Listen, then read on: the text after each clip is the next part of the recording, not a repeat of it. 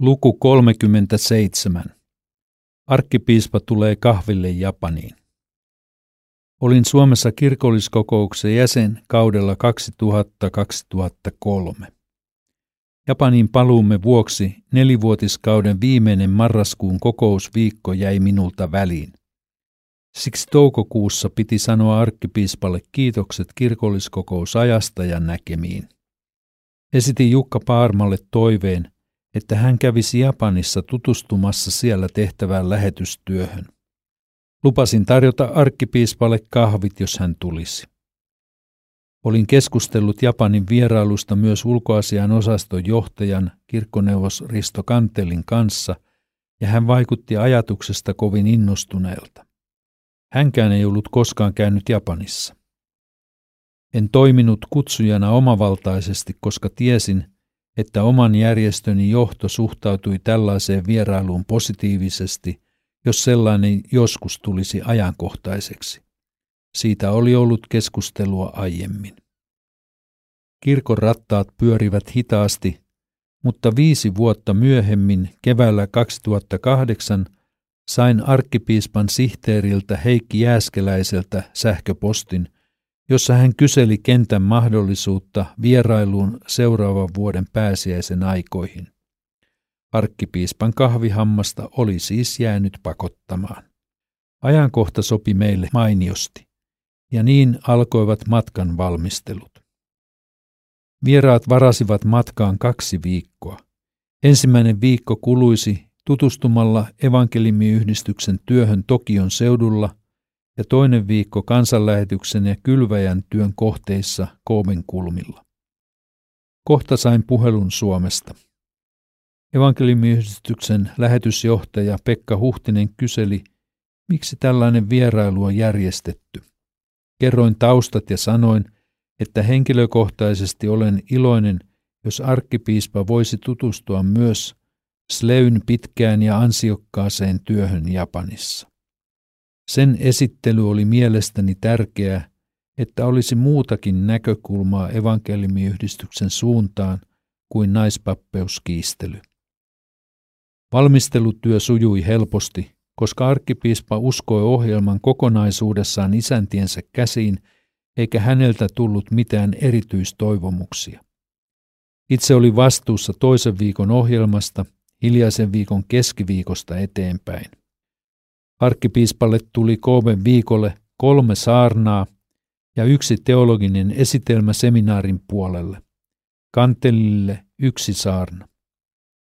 Ehdotin yhdelle japanilaisseurakunnalle, että arkkipiispan työtaakan helpottamiseksi vieraista joku muukin voisi saarnata, koska kaikki ovat pappeja.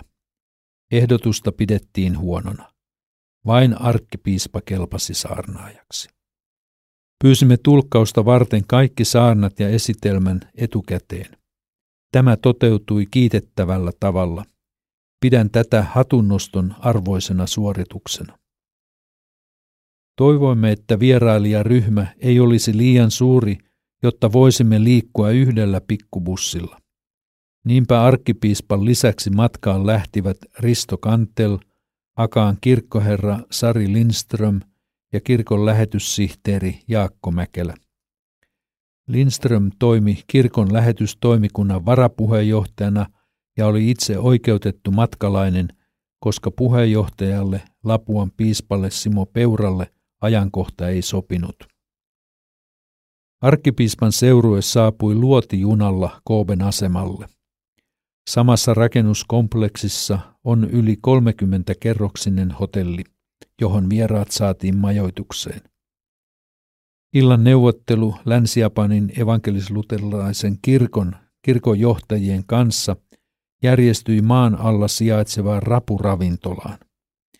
Mukana oli arkkipiispan delegaation lisäksi paikallisen kirkon presidentti Hirofumi Tsukuda, varapresidentti Koji Hagisawa ja toimistopäällikkö Eiji Ogano. Lähetyksistä kylväjää edusti Lea Lukka ja kansanlähetystä esimieheksi viikkoa aiemmin valittu Jukka Kallioinen. Minä olin mukana lähinnä matkan valmistelijana.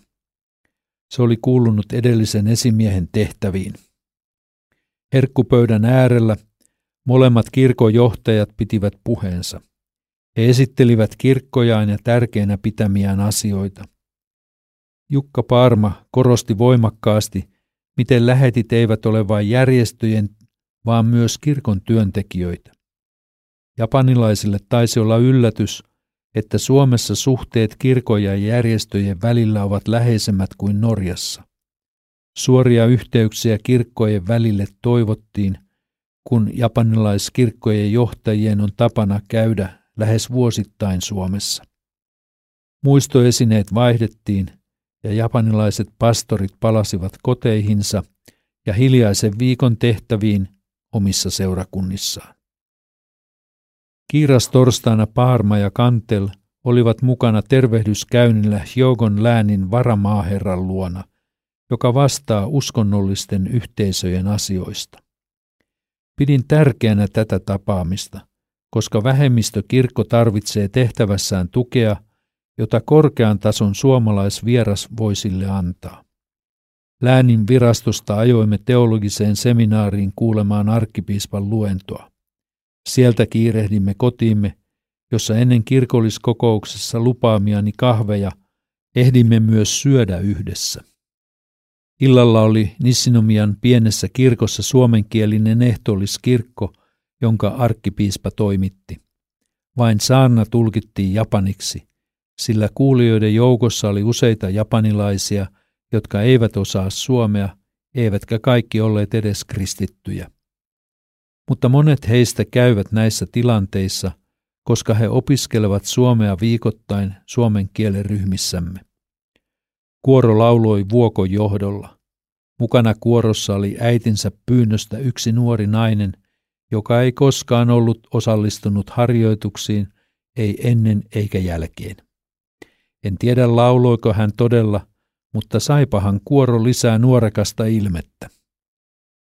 Pitkä perjantai ei tietenkään ole Japanissa vapaapäivä, kun ei edes joulukaan ole. Mutta arkkipiispan seurueen kanssa kävimme silloin Koovessa varsinaisessa kärsimysmuseossa, kun aamulla suunnistimme tammikuussa 1995 tapahtuneen maajäristyksen museoon. On rankka kokemus kuulla järistyksen meteli ja kuvissa nähdä ympärillä olevien rakennusten sortuminen.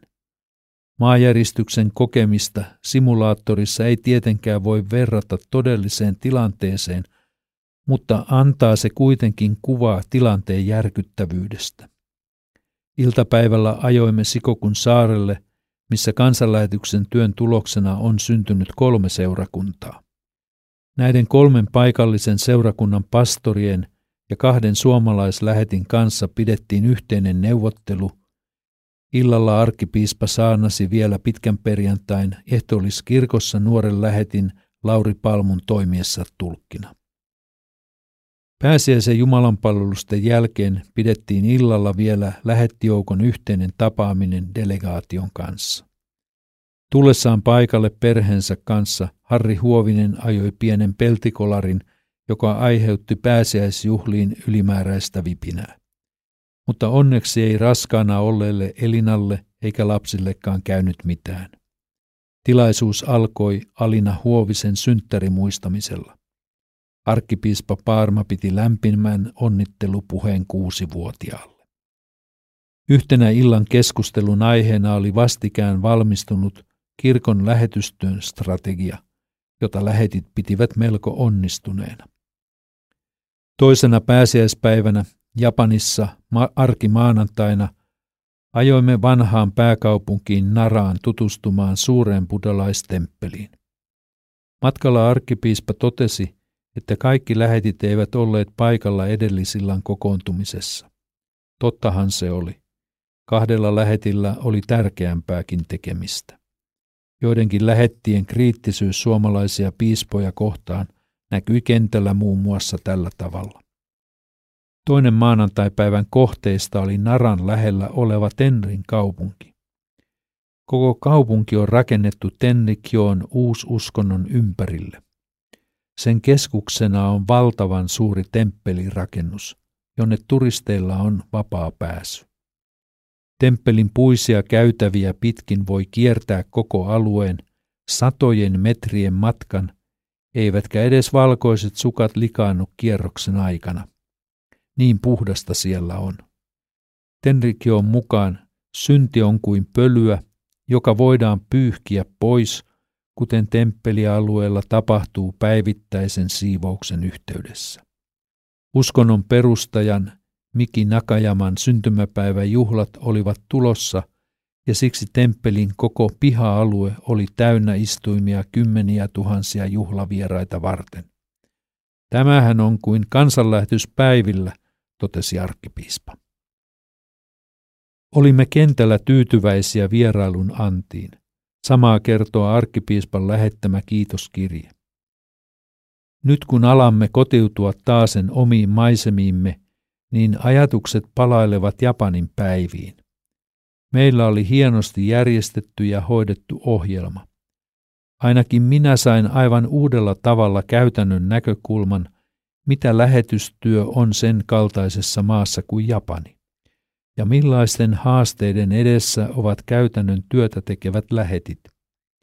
Arvostukseni nousi vielä entisestäänkin heitä eli teitä kohtaan.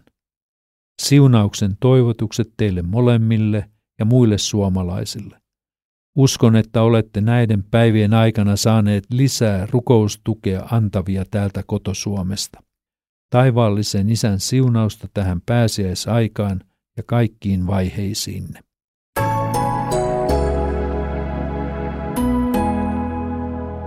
Kustannus Oy Uudentien Japani yllättää yhä uudelleen, lukija Seppo Vänskä. Haluatko lisää samankaltaista sisältöä? Tue työtä osoitteessa www.klmedia.fi. Tiesitkö muuten, kansanlähetys on tehnyt lähetystyötä Japanissa jo vuodesta 1968. Lue lisää osoitteesta kansanlähetys.fi.